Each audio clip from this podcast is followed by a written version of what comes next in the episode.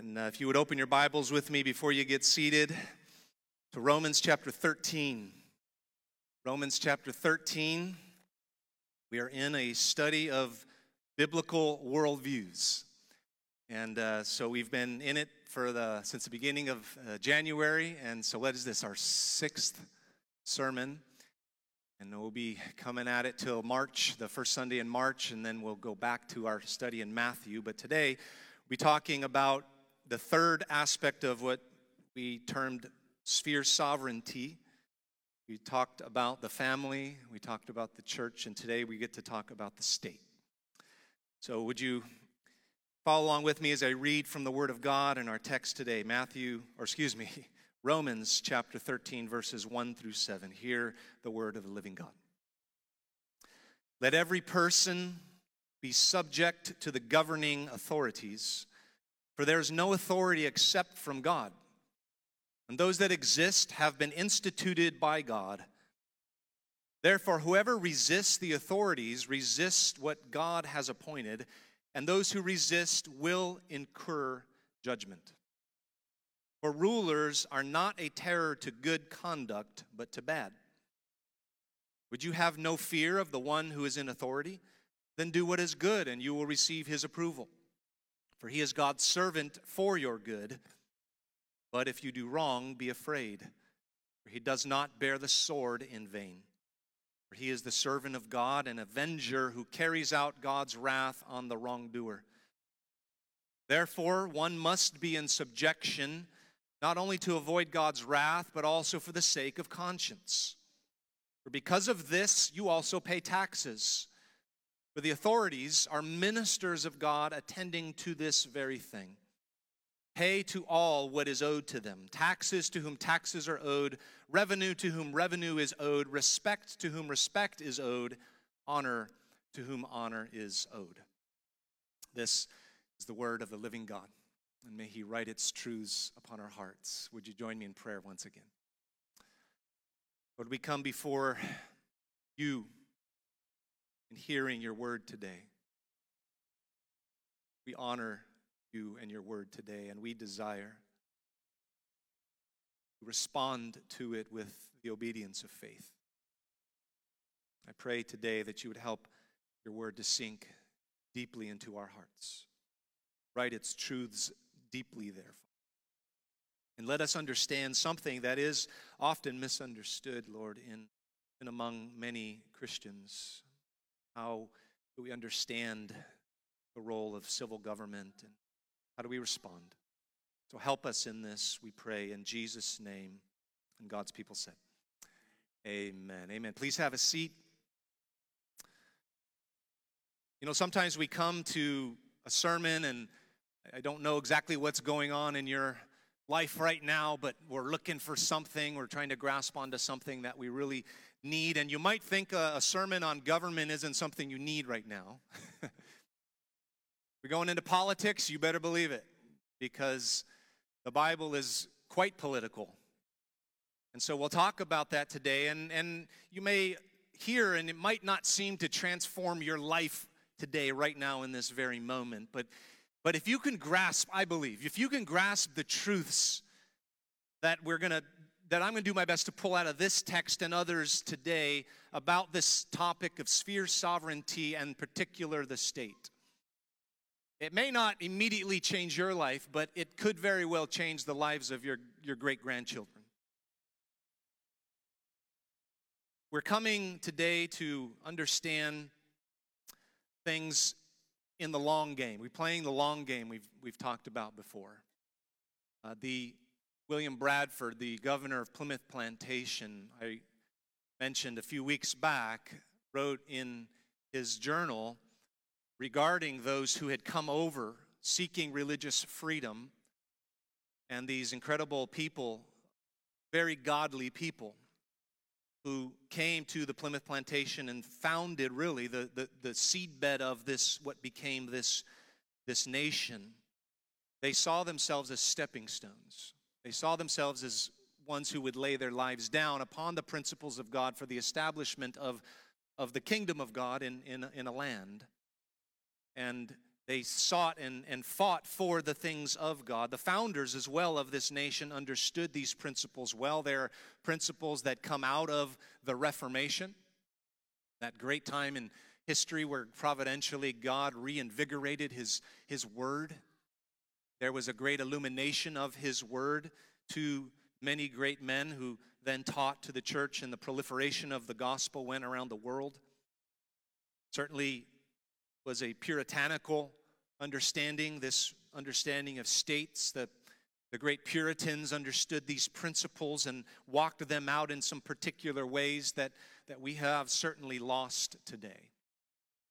This concept of sphere sovereignty was coined, as far as I understand, from a guy named Abraham Kuyper, who was in the 1800s, was an incredible theologian, pastor.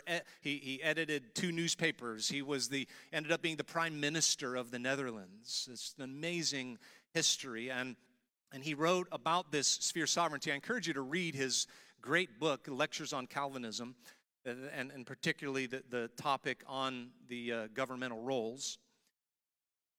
There are different spheres. Here's what we pull out of Scripture, and I mentioned sphere sovereignty. That's you're not going to find that in the Bible, but you're not going to find the word Trinity in the Bible either. But we find the Trinity all over the Bible. And this concept is a similar type of a concept. Did we lose our slides? We lost them? All right, we lost the slides. It's, it's on your, uh, your handout. There's that little uh, graphic there. And on your graphic, it, it's, you see this circles, right? And in the big circle is Christ. And there's different ways we could have we could have illustrated this, but the understanding is this when we talk about sphere sovereignty, you're talking about authority. Okay? It has, it has everything to do with authority. And the idea is God is the authority. He is the supreme ruler of all. He, he's over all. He, Christ himself, all things have been given to him. All authority has been given to him. And in that, he has delegated this authority. God delegates authority into specific spheres, which, which do touch, they do connect with one another in the sense that they're interrelated, but yet they are distinct, primarily distinct in jurisdictional authority. And say, so how does that, what does that look like practically? It looks like uh, I'm, I am my wife's husband. In that sphere, I'm her husband and I love her. And I love you too, but it's different, right? I love my wife in a particular way and I, and I love my children and I father my children. I don't father your children. There's an authority that, this, that the sphere of the family has that the church, for instance, doesn't have. The church is another sphere ordained by God, instituted by God, and the church has an authority, right? But the church does not have the authority, for instance, to execute those who come late to worship service. Otherwise, a lot of you would be, you know, goners today. we don't have certain authority, right? That, that you, we don't, even though historically speaking, the church has has made category errors in not understanding these things, and they have, for instance, made mistakes, executed heretics. Was not their role. The role of the church is, is a prophetic role to, to declare the word of God, right? And, and so when it comes to my authority as a pastor, there is a sense of authority here, but I can't tell you what to have for lunch today. Children, your mom can tell you that because she has jurisdictional authority in your life. And so, how we understand this really matters, and particularly matters when it comes to understanding the role of government as instituted by God. Romans 13 is followed by Romans what?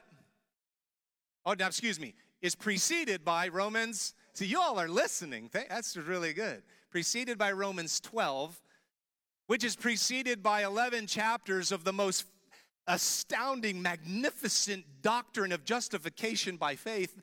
It's Paul's magnum opus, right? It's amazing that this, this book, this letter to the Romans. And then he comes to chapter 12 and he shifts gears into some practical appeal to the people of God based upon the doctrine that he just explained to them.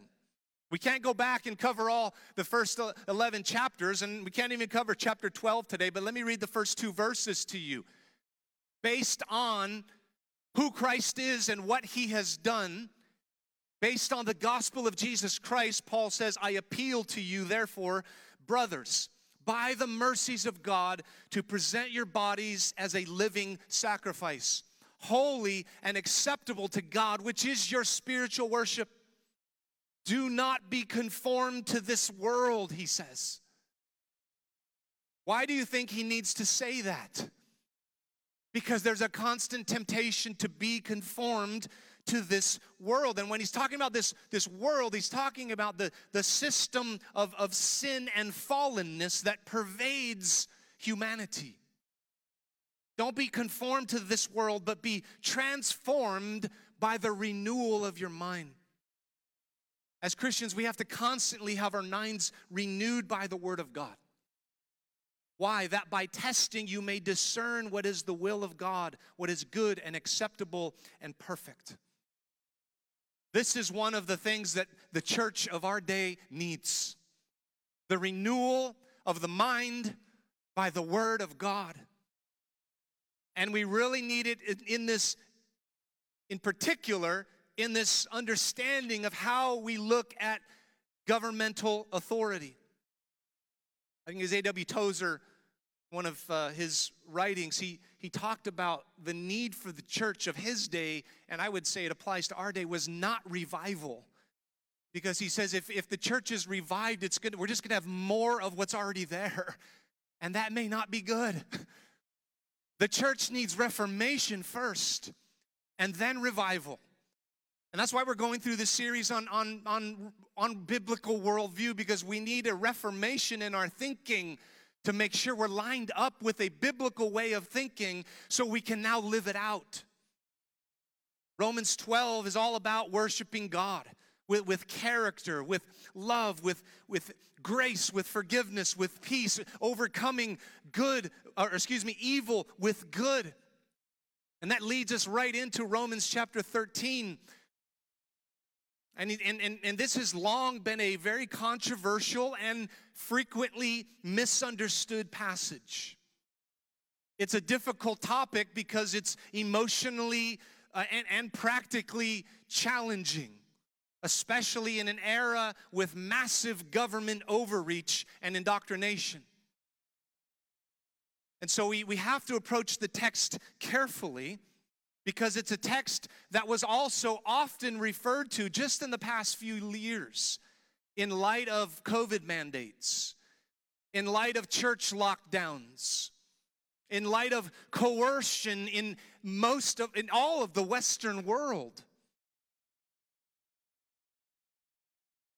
It's usually invoked to require this almost unquestioning subservience and submission to the state. So we must understand it well.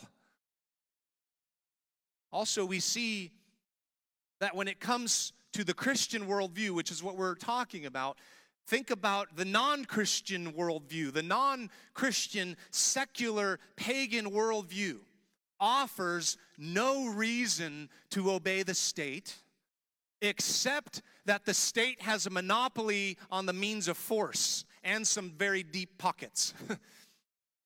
Resources through coercive taxation, right? And so th- there's no basis in a chance originating world without God. There's no basis to obey a civil authority except, except force except a bigger gun than you. And so it's only the Christian view of government that frees us, that truly liberates us. So, this is why it's important for us to understand this. Again, sphere sovereignty, the word sovereignty is, is authority. God works through authority. He delegates his authority. He has himself all authority. His authority that he, that he yields on earth is, is an internal authority. If you are a Christian, you have the Holy Spirit, the authority of God in you in your life to control you, to lead you, right? We don't walk according to the flesh, we walk according to the Spirit. And so if you have the Holy Spirit, praise God, that means you are definitely prone and apt to obeying the Word of God. God's authority is also on a it's also external. It also has to be forced upon us at times. It has to has to have an aspect of coercion to it. That's why parents we discipline our children. We live in a society that looks at that as horrible, just wrong, evil. How dare you do that? How dare you not? How dare you not love your child enough? God's authority is on this continuum from parental to civil. Parents, you got to understand this concept because if you don't, what are you going to pass on to your kids? What authority are you in? Think of fathers. You have a position of authority. And also, what authority are you under? How do you respond to that authority? We see from Scripture that sin, in essence, is a rebellion against authority, a rebellion against the authority of God, and it's the default of the flesh because of the fall. And that affects everything. Again, biblical worldview. We have what are our three? What's the, the summary? Three words? Creation, fall, redemption. You have to understand it all and how it affects everything. We also have to understand that because of the fall, sinners are never going to make a perfect system. And if one existed, we as sinners would ruin it. and we're going to see from this passage that the state then is God's instituted servant. The state is, is, is a God given and God ordained sphere of authority that has its own unique God given nature. And here's where we need to understand that nature, that God given nature, is coercive by design. So when the state goes into areas that it does not belong, it can't help but, but bring that same coercive nature with it into the other spheres. However, when each sphere is functioning within its proper way, the natural result is the growth of godly freedom and godly flourishing. We can see this looking back in history, at least the history of our nation. It's a young nation, but it was founded by some people that understood these things, not perfectly. They didn't walk out everything perfectly, but they walked out everything better than any other nation in the history of the world. We should be thankful for that, and we should pray that it may be restored and thrive and flourish even more. Three points I have for you this morning on this passage. The first one is this God instituted civil government and he requires subjection from everyone to its rightful authority. Secondly, the purpose of civil government is to administrate godly justice. Fill in those blanks. Godly justice. And thirdly, we'll ask how are Christians to live under the authority of civil government? Good question. Glad you asked. We'll answer it. Point number one God instituted civil government and he requires subjection of everyone to its rightful authority. In that language, you see sphere sovereignty.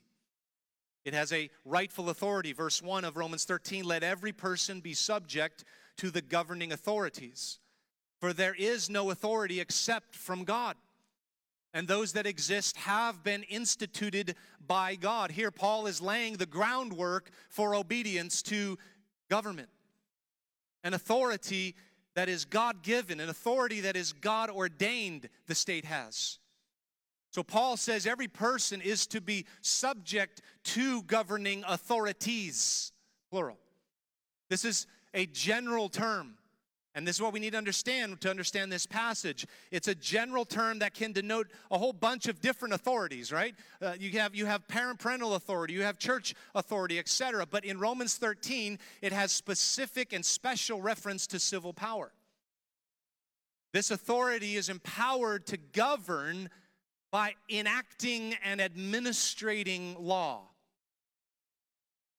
So, in the first instance, here in the first couple verses of Romans 13, we see government is referred to in the ideal. It's not a reference initially to particular people, particular magistrates, but to the institution of the state itself. And so Paul calls on every person to be subject, to be obedient to God's institution of civil government. And he calls it, it, it, uh, Christians to be subject to that institution, just in the same way that you know throughout Scripture, he's called everyone to be subject to, for instance, family instituted authority.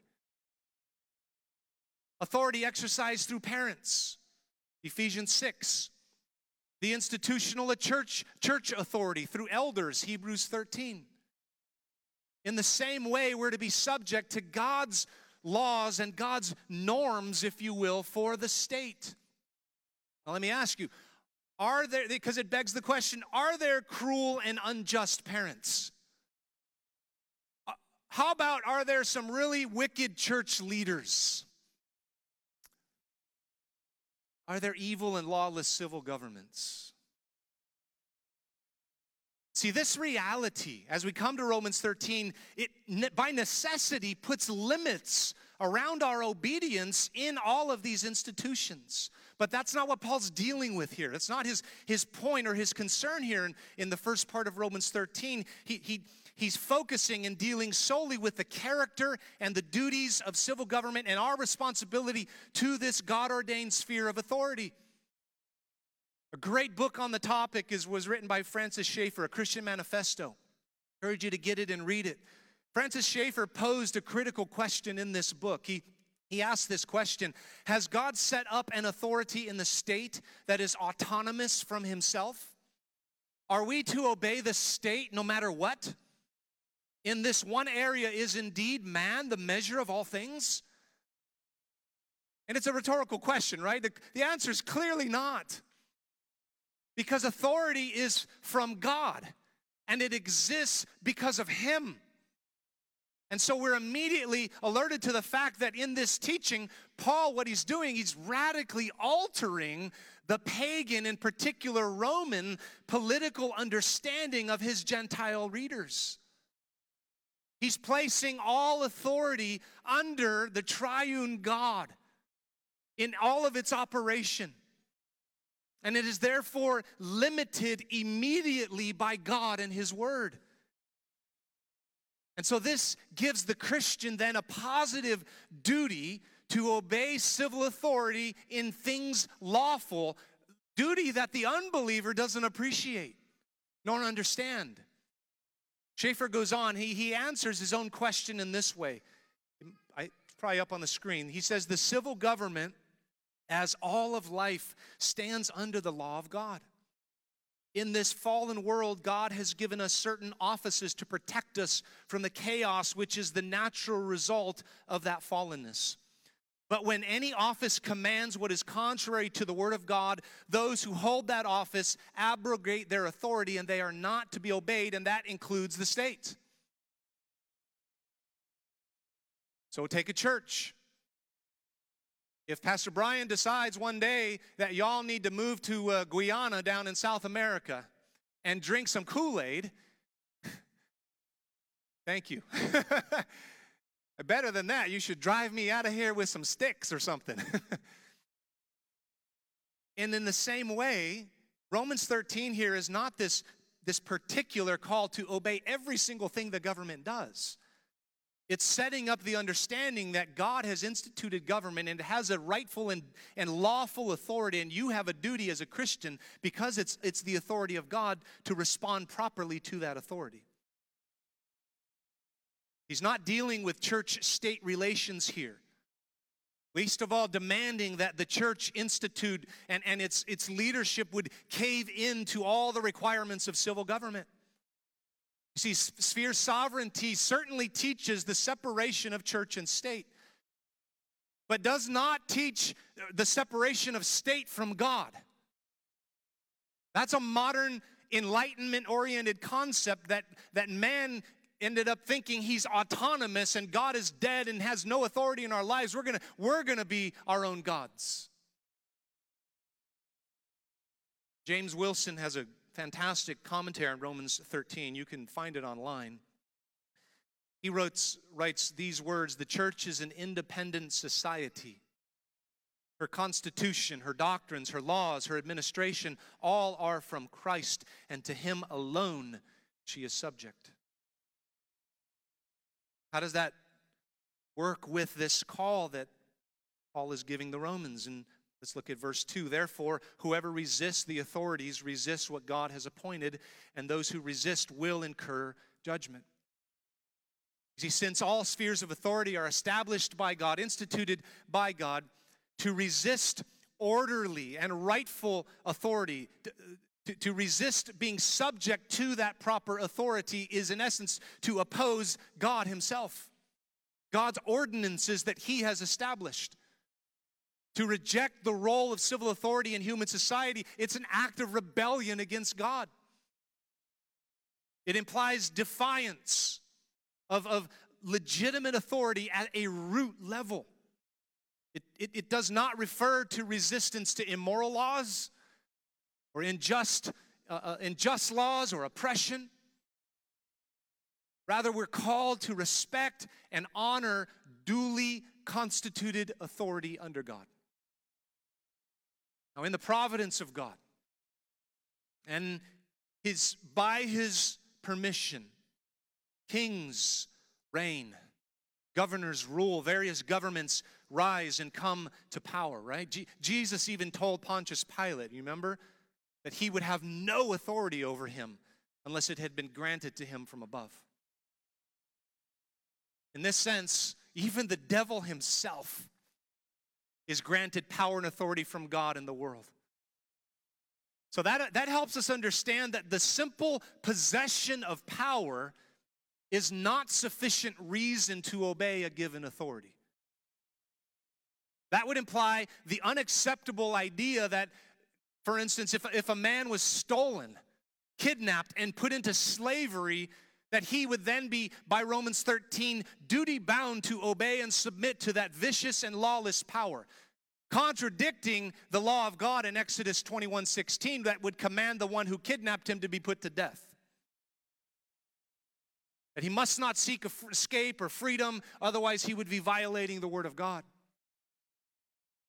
Paul is, is not, excuse me, he's clearly not teaching that every tyrant, every wicked dictator governs somehow by divine sanction. That interpretation would bind people, would bind nations and, and societies to surrender to tyranny and to do so in the name of divine support and approval. That's absurd. It's an absurd view that fails to distinguish divine providence from a scriptural principle of action. Certainly, in, in the divine ways of providence, there are, are times when an evil ruler is allowed to come to power. God uses throughout Scripture even evil rulers to judge nations, even his own people. But no one can claim divine sanction for evil, for, for, for injustice, for sin. God is not approving of that. The counsels of God are always righteous, always pure, always perfect, always just. It's vital to keep that in mind that, that in verses 1 and 2, Paul is referring to the institution of government, not specific actions or actors. He maintains a clear distinction between the authority and the ordinance, between the, the sphere of government as a societal institution and whatever particular president or prime minister or magistrate happens to be in office at the time. He's asserting that no authority can be properly exercised over people except that which God has established. And then he goes on to, to show the kind of power and authority that God that, that does have God's approval, which is not any old government, but only those that are subject to his norms, if you will, his, his ways, his ordinances, which certainly limit the role and function of the institution of state. So when people advocate for an almost unquestioning obedience to the state, in, in especially this current cultural circumstance, by appealing to Romans 13, they reveal a serious error of interpretation in assuming that Paul intends any and all existing governments. Such a view, it, it contradicts, contradicts clear, the clear teaching of the Bible. And so that certainly is not Paul's perspective. Think of Israel. When they set up an independent government with 10 tribes under Jeroboam, God says through the prophet Hosea, they made kings, but not through me. They set up princes, but I knew it not. My stamp wasn't on that. Certainly, God permitted this in His providence, but He clearly did not sanction it. In a similar way, the prophet Daniel and, and the apostle John referred to the Roman Empire as this multi headed beast whose heads are full of blasphemous names. Such governments cannot lay claim to being ordained or, or sanctioned by God in any other sense or any other way in which God permits judgment and disease to come upon people for their sins. Judgments that are to be removed as soon as possible by repentance and faith and right attitude toward God. In fact, the gospel of Jesus Christ is proclaimed for that purpose. That the stone not cut with human hands would smash to pieces the great image of rebellious and evil governments that Daniel saw in his vision. So it follows in, in, when we place all government specifically under God. Paul shows that civil government was not left to, to this human arbitrariness or human ambition or, or pride or, or violence, but it's ordained by God with prescribed limitations and functions and duties. This is why the confession of the early church, led by the Apostle Paul in, in, in the Gentile world, was Christos Kyrios. Jesus Christ is Lord. Jesus Christ is the sovereign, the one with all authority. And that ran counter the claims of Caesar in Rome.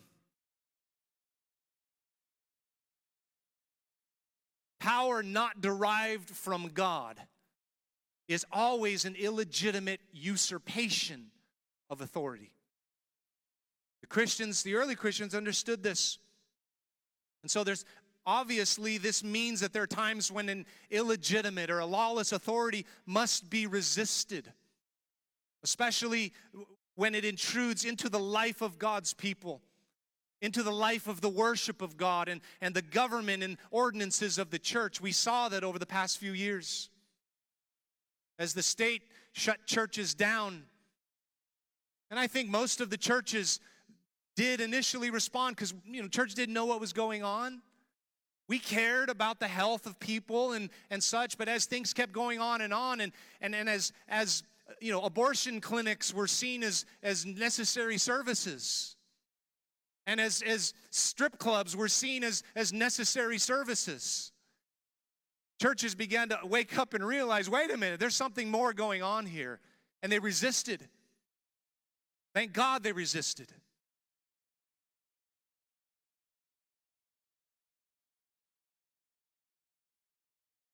Consider uh, Azariah, who was the high priest when Uzziah was the king of Judah, Second Chronicles 26. And the king of Judah decided to overreach his sphere of authority into the priestly office, do the duties that were only for the priest. Do you remember what the high priest said?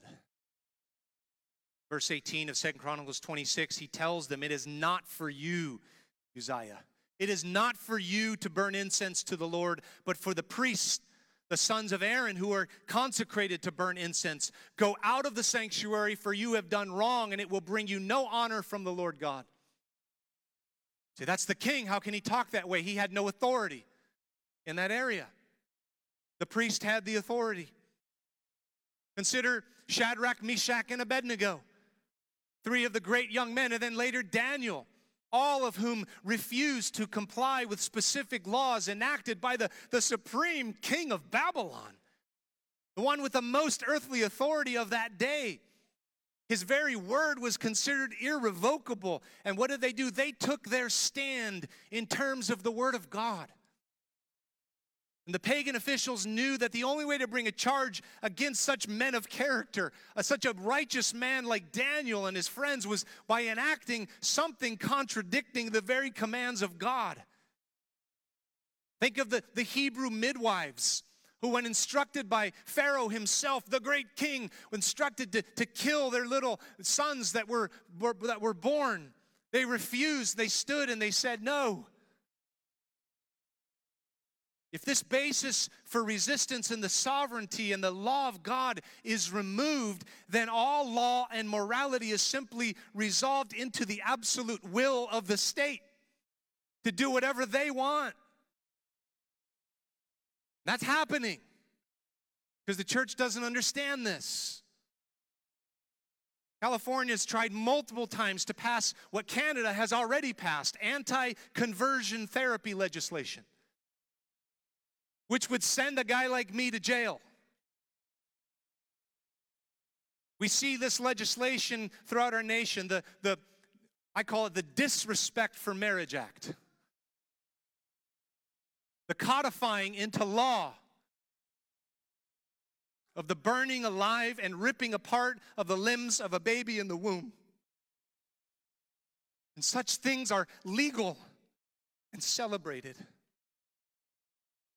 There are movements and attempts to criminalize anyone, parent or pastor or therapist, anyone who would dare counsel anybody to obey the word of God with regard to, to hu- human identity and, and sexuality.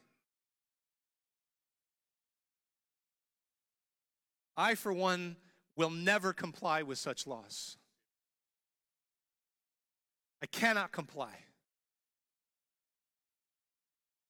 This surely is godly resistance.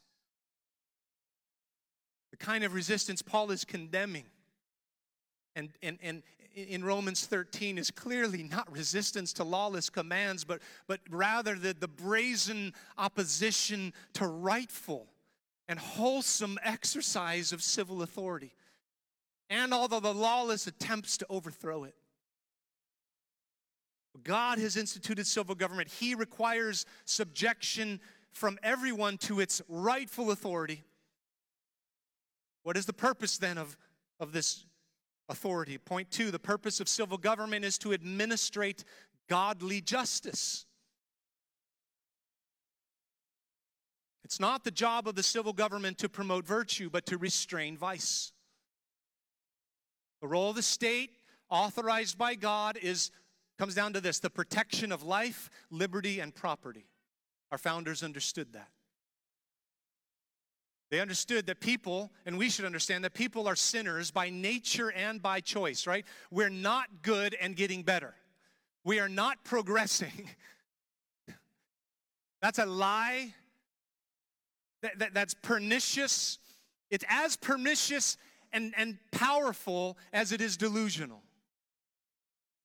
The more we increase technology, the, the, the better we get, the, the, the more that, that we learn and understand, the more we're actually incre- increasing the capacity to cause human suffering and destruction and death.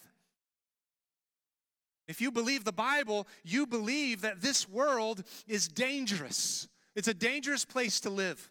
That there are people on this planet who are our foe, not our friend. No matter what you do,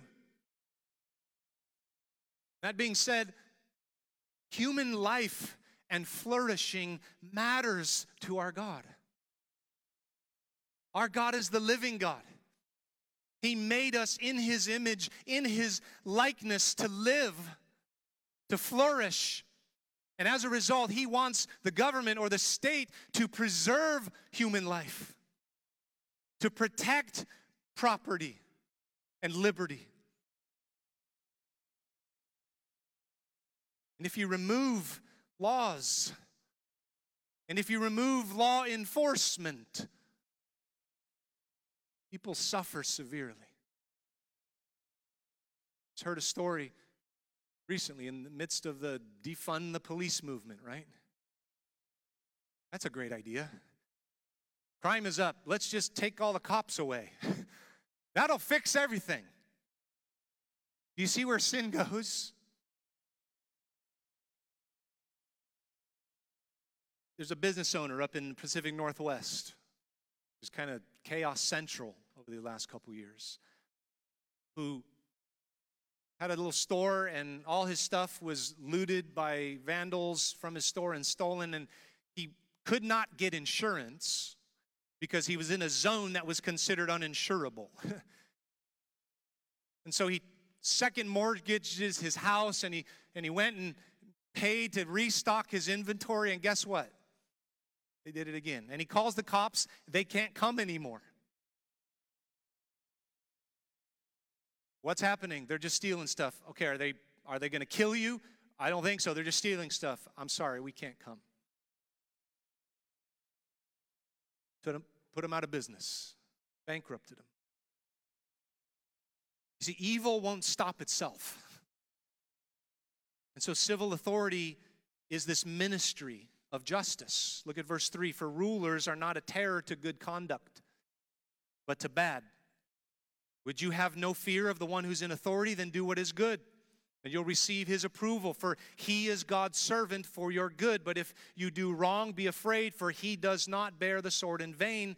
For he is the servant of God, an avenger who carries out God's wrath on the wrongdoer. All authorities of God. No, no man has any rightful power over other men which is not derived from God. All human authority and power is delegated power, it's ministerial power. And this is true of parents, this is true of magistrates, this is true of, of church leaders. Charles Hodge wrote these words. This passage, therefore, affords a very slight foundation for the doctrine of passive obedience. See, Scripture is crystal clear about this ministerial role and the accountability of civil authority as a ministry of justice.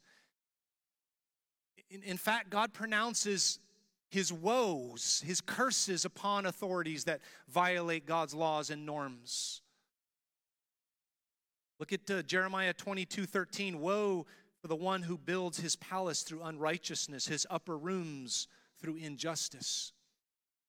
Isaiah 10 Woe to those enacting crooked statutes and writing oppressive laws to keep the poor from getting a fair trial, to deprive the afflicted among my people of justice.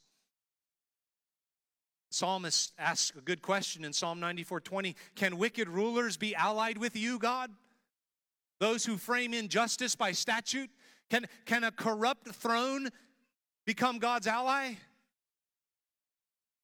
Certainly not. The Apostle Paul reinforces this biblical truth by asserting that the civil government is to be God's servant as an avenger of wrath.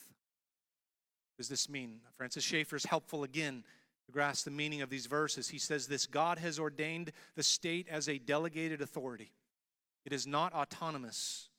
The state is to be an agent of justice to restrain evil by punishing the wrongdoer and to protect the good in society. And when it does the reverse, it has no proper authority. It is then usurped authority, and as such, it becomes lawless and is tyranny. Talked earlier about the nature of the state. See, the state has, has a tendency that is totalizing. It's like a it's like my dog, Champ. we could feed Champ all day long and he wouldn't stop eating. if you have a lab, you probably understand that. They eat and they eat and they eat and they eat and they eat.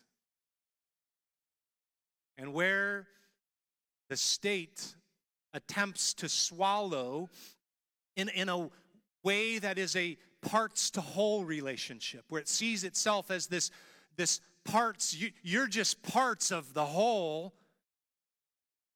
Every aspect of society is wanted to get sucked into itself.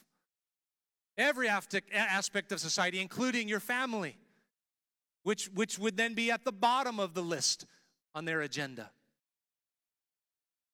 All of that in the totalizing tendency of the state wants to be under the authority of the state in a godless state. That's, that's, what's, that's what's been happening over the last 50 years in the modern Western state. The, the state, that's why they've presumed to, to redefine the family. To take the institution ordained by God from creation that is the core foundation of a, any civil society, and let's just redefine it. It thinks it can actually define, redefine a pre political institution. The redefinition of marriage, the seizing of control of children, moving to take over medicine, taking over education so that it, it controls the education of our children wanting to control commerce and the marketplace, welfare, everything. It goes on and on and on. And, and so the big issue is here does the state, in a parts to whole, does the state, do they have a parts to whole relationship? Or does the state have its own sphere with limited jurisdictional authority to its own sphere? That, my friends, is the Christian worldview. The different spheres of authority we've talked about, they have different jurisdictions, different characters, different natures, right? The government of the church, it's not identical and it can't be confused with the government of the family, so forth. There's a there's a different law and order that's worked out within the different spheres, distinct from the others. But the state, by its very nature of coercion, brings with it into its from its sphere, sphere what the other spheres do not have, according to Paul, and it's the sword. The power of the sword. The church does not have the power of the sword. There's no authority to bring about civil penalty in the church. With this sword power that is ordained of God, when you take that sword and you leave the sphere of God given authority and you take it into other spheres, you bring it into education, you bring it into medicine, you bring it into welfare, or you bring it into the church, you, you need to be aware that anytime you do that, you the state brings with it its own nature, which is coercive. It, it can't deny its own nature even in these different contexts. It's going to bring its own nature, which is not simply to give you some advice. It's to coerce you. That's what the state does. When we send Neil and his Marines off to go take care of an issue that needs to get taken care of for our nation, they don't go over there and have a nice chat. They go over there with overwhelming force. And so you can see the danger that because the state brings with it sword power, coercion, that's why a totalitarian parts to whole understanding of the state is so dangerous because it brings with it that kind of coercive power into these areas, and then freedom is lost. So, Paul teaches about rulers. They are to be rulers that are, are not to be a cause of fear for good behavior, for good works. They're supposed to be a fear to those who do evil. And this is where in the text we encounter for the first time a specific magistrate. He was talking about institutions. Now he's focusing on specific magistrates or legislators or presidents, whoever it might be. And it reminds us again of this vital distinction between the institution of government dealt with in verses 1 and 2 and particular governors themselves. We are to understand these things, we are to study these things, and we are to know them and understand God's norm for the institution of civil government because we have a responsibility before that civil government. How we respond matters. We are to obey rulers, but we're also to test for conformity to God's word in those rulers. That's why the king of Israel from the Old Testament was required to, to, to read the law himself, to study it, so he wouldn't be haughty and, and prideful, raised above the people. Governors and the governed are subject to the law of God. So, the kind of ruler to who Paul is in his instructions to the Christian here actually applies to are not cause for fear if you're good. Shouldn't be afraid to have to stand up here and preach the gospel. Government intrusion coming in. That happens in China, North Korea, Cuba. And if we stay on course and we as Christians don't begin to understand these things, it very well may happen here one day. The thrust of Paul's message is teaching us what good government looks like. Peter also explains these things as he says in 1 Peter 2:13, "Be subject for the Lord's sake to every human institution, whether it be to the emperor as supreme or to governors as sent by him to punish those who do evil and to praise those who do good, for this is the will of God." That by doing good, you should put to silence the ignorance of foolish people. Live as people who are free, not using your freedom as a cover up for evil, but living as servants of God. Honor everyone, love the brotherhood, fear God, honor the emperor. God is to be feared and the civil authority are to be honored in its calling to punish those that do wrong and, and, and commend those who do what is right. And so, as such, the rulers that Paul and, and Peter are referring to uh, are those who judge and apply the law in a manner that does not hinder either the spread of the gospel or faithfulness to God's word.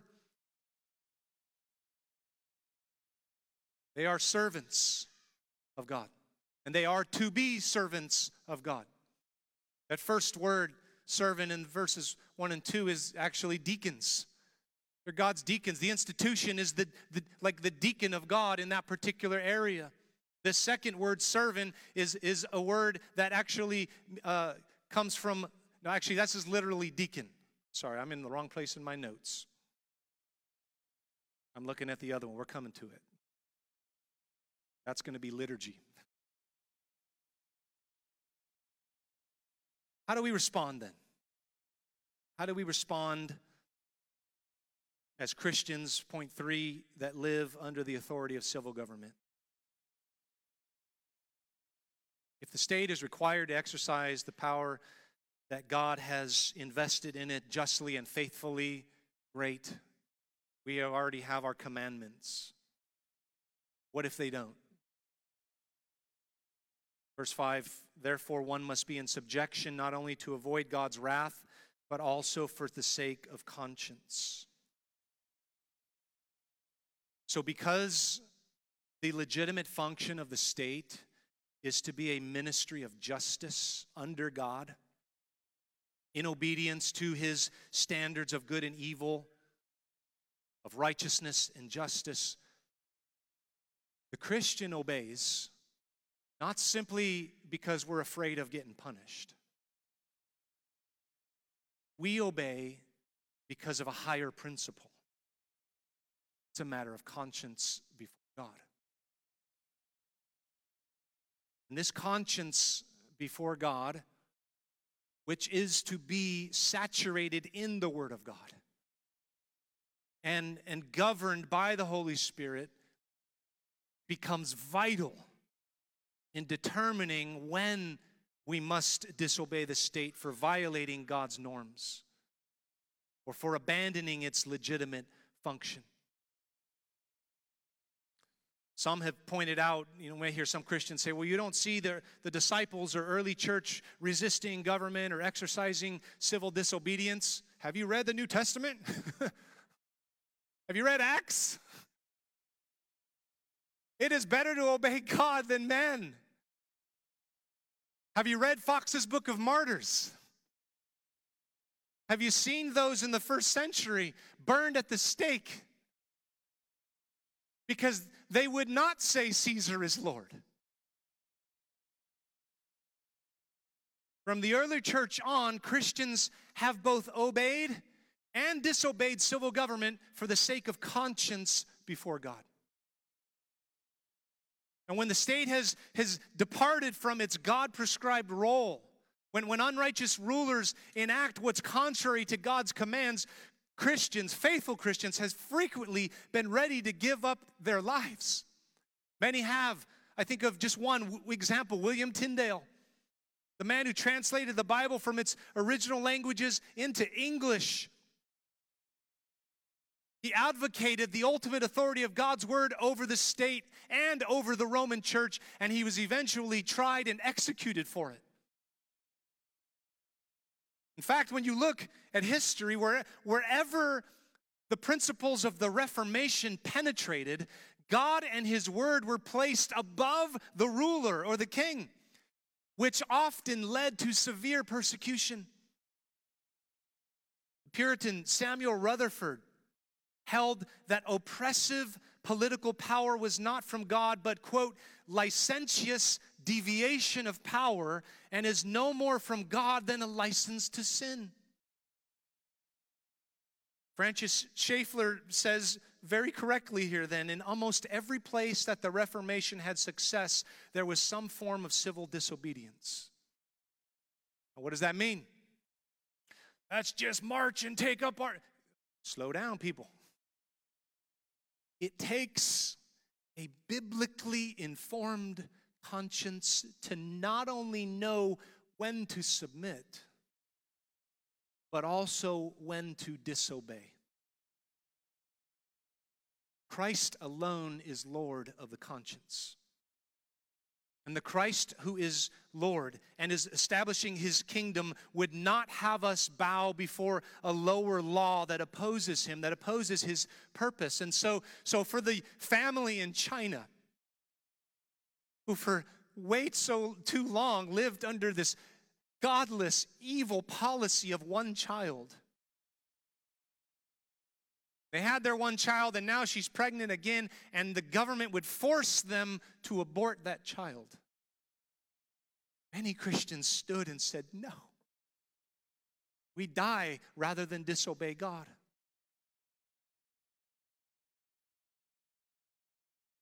Verse 6 For because of this you also pay taxes, for the authorities are ministers of God. That's it.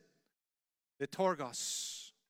It's where we get our word liturgy from another understanding that the civil realm, civil service, is a calling of God, it's a ministry. The authorities are ministers of God attending to this very thing. Pay to all what is owed to them, taxes to whom taxes are owed, revenue to whom revenue is owed, respect to whom respect is owed, honor to whom honor is owed. I have a lot more, but I'm going to wrap it up. Here's the point Christians pay, our, we pay taxes, and we're supposed to pay them respectfully. Jesus paid taxes. Matthew 22. Remember when, when uh, they told him about the coin, and he's like, Whose image is on it? Caesar's, or render to Caesar things that are Caesar's, render to God the things that are God. But here's what I can say Christians also ought to be a prophetic voice to the government with the tax policy, because much of it is breaking the eighth commandment. Thou shalt not steal. Augustine, in his book City of God, told, re, told a story about a pirate who was captured by Alexander the Great and uh, brought before this trial. And basically, the pirate started saying, Well, what's the difference between me and you? I have one ship, you have a whole fleet, but we do the same thing.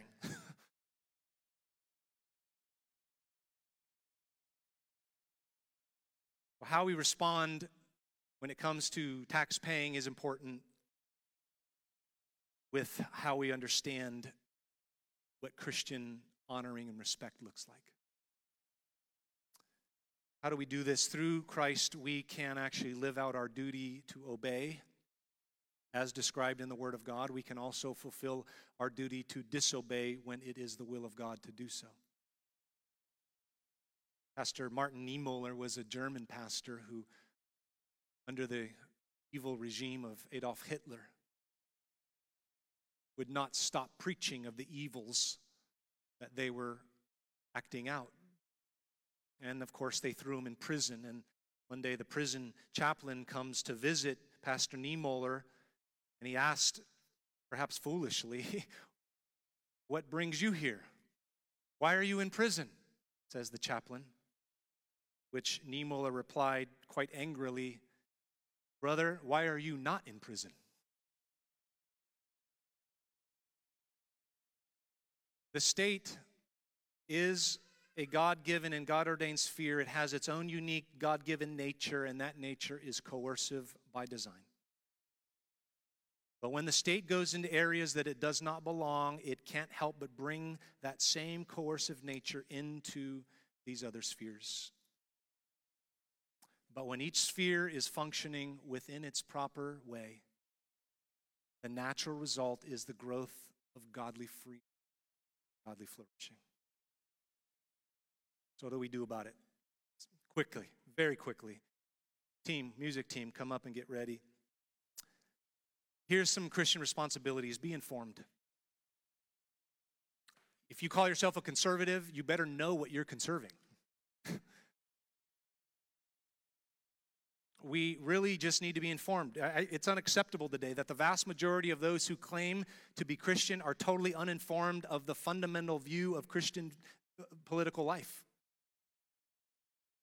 And it's a very dangerous moment culturally for us to have no idea what the, what the dominant political view of sovereignty is versus the Christian view. Very dangerous. What are we conserving? It's the Christian worldview of the state. That's what we're conserving. A sense of the multifaceted nature of government, that the state needs to keep its proper place. That's the big battle of our age. So we need to be informed of this. We, we need to turn, turn off CNN and Fox News and open our Bibles and some books and learn. We should be subject and obey just laws. We should be a prophetic witness to the state when we see unjust and abusive laws or tyranny. The church itself is obligated to prophetically witness to the truth to the state to proclaim the truth to the state, to proclaim the word of God. That's what I mean by prophecy, not like telling some future. Declaring the word of God to the state. We're to be prayerful. That's required by Scripture to pray, pray for our leaders. We're to be citizens and, and, and vote. We're to be godly, resistant when we must, when it's called upon. Lastly, we're to be confident. We're to be confident. I should have done this in two sermons. be confident. Why? Because we win. Because Pastor David read it at, at the last, uh, or at the beginning of the service, and I'm just going to read it one more time. Jesus not only has the last word, he is the last word. Right? And look what's in his mouth. Revelation 19 11. Then I saw heaven opened, and behold, a white horse. The one sitting on it is called faithful and true and righteous. He judges and makes war. His eyes are like a flame of fire, and on his head are many diadems, and he has a name written that no one knows but himself. He's clothed in a robe dipped in blood, and the name by which he is called is the Word of God. And the armies of heaven, arrayed in fine linen, white and pure, were following him on white horses. From his mouth comes a sharp sword with which to strike down the nations, and he will rule them with a rod of iron. He will tread the winepress of the fury of the wrath of God the Almighty. And on his robe and on his thigh, he has a name written King of Kings and Lord of Lords. We win, folks. Now, I don't know if you've ever seen soldiers marching to war. You might have seen them, or maybe you've seen some of the movies and, and, the old footage and film of these guys about to storm the beach. But how many of you have you seen soldiers marching to war in white linen that's ironed? And that tells you two things. We anticipate full victory, and it's not going to get very messy because he has all power and authority. It's not a, oh, he has to work really hard at this. He's God. And that sword is effective. All his work was effective. We're going to celebrate his work right now. We're going to remember his work ultimately that makes all of these things even possible. It's the work of the incarnation of the Son of God who came to this earth, lived the only perfect life anyone ever lived, died a sacrificial death for our sins, paid for our sins, took the wrath that I deserved, that you deserved,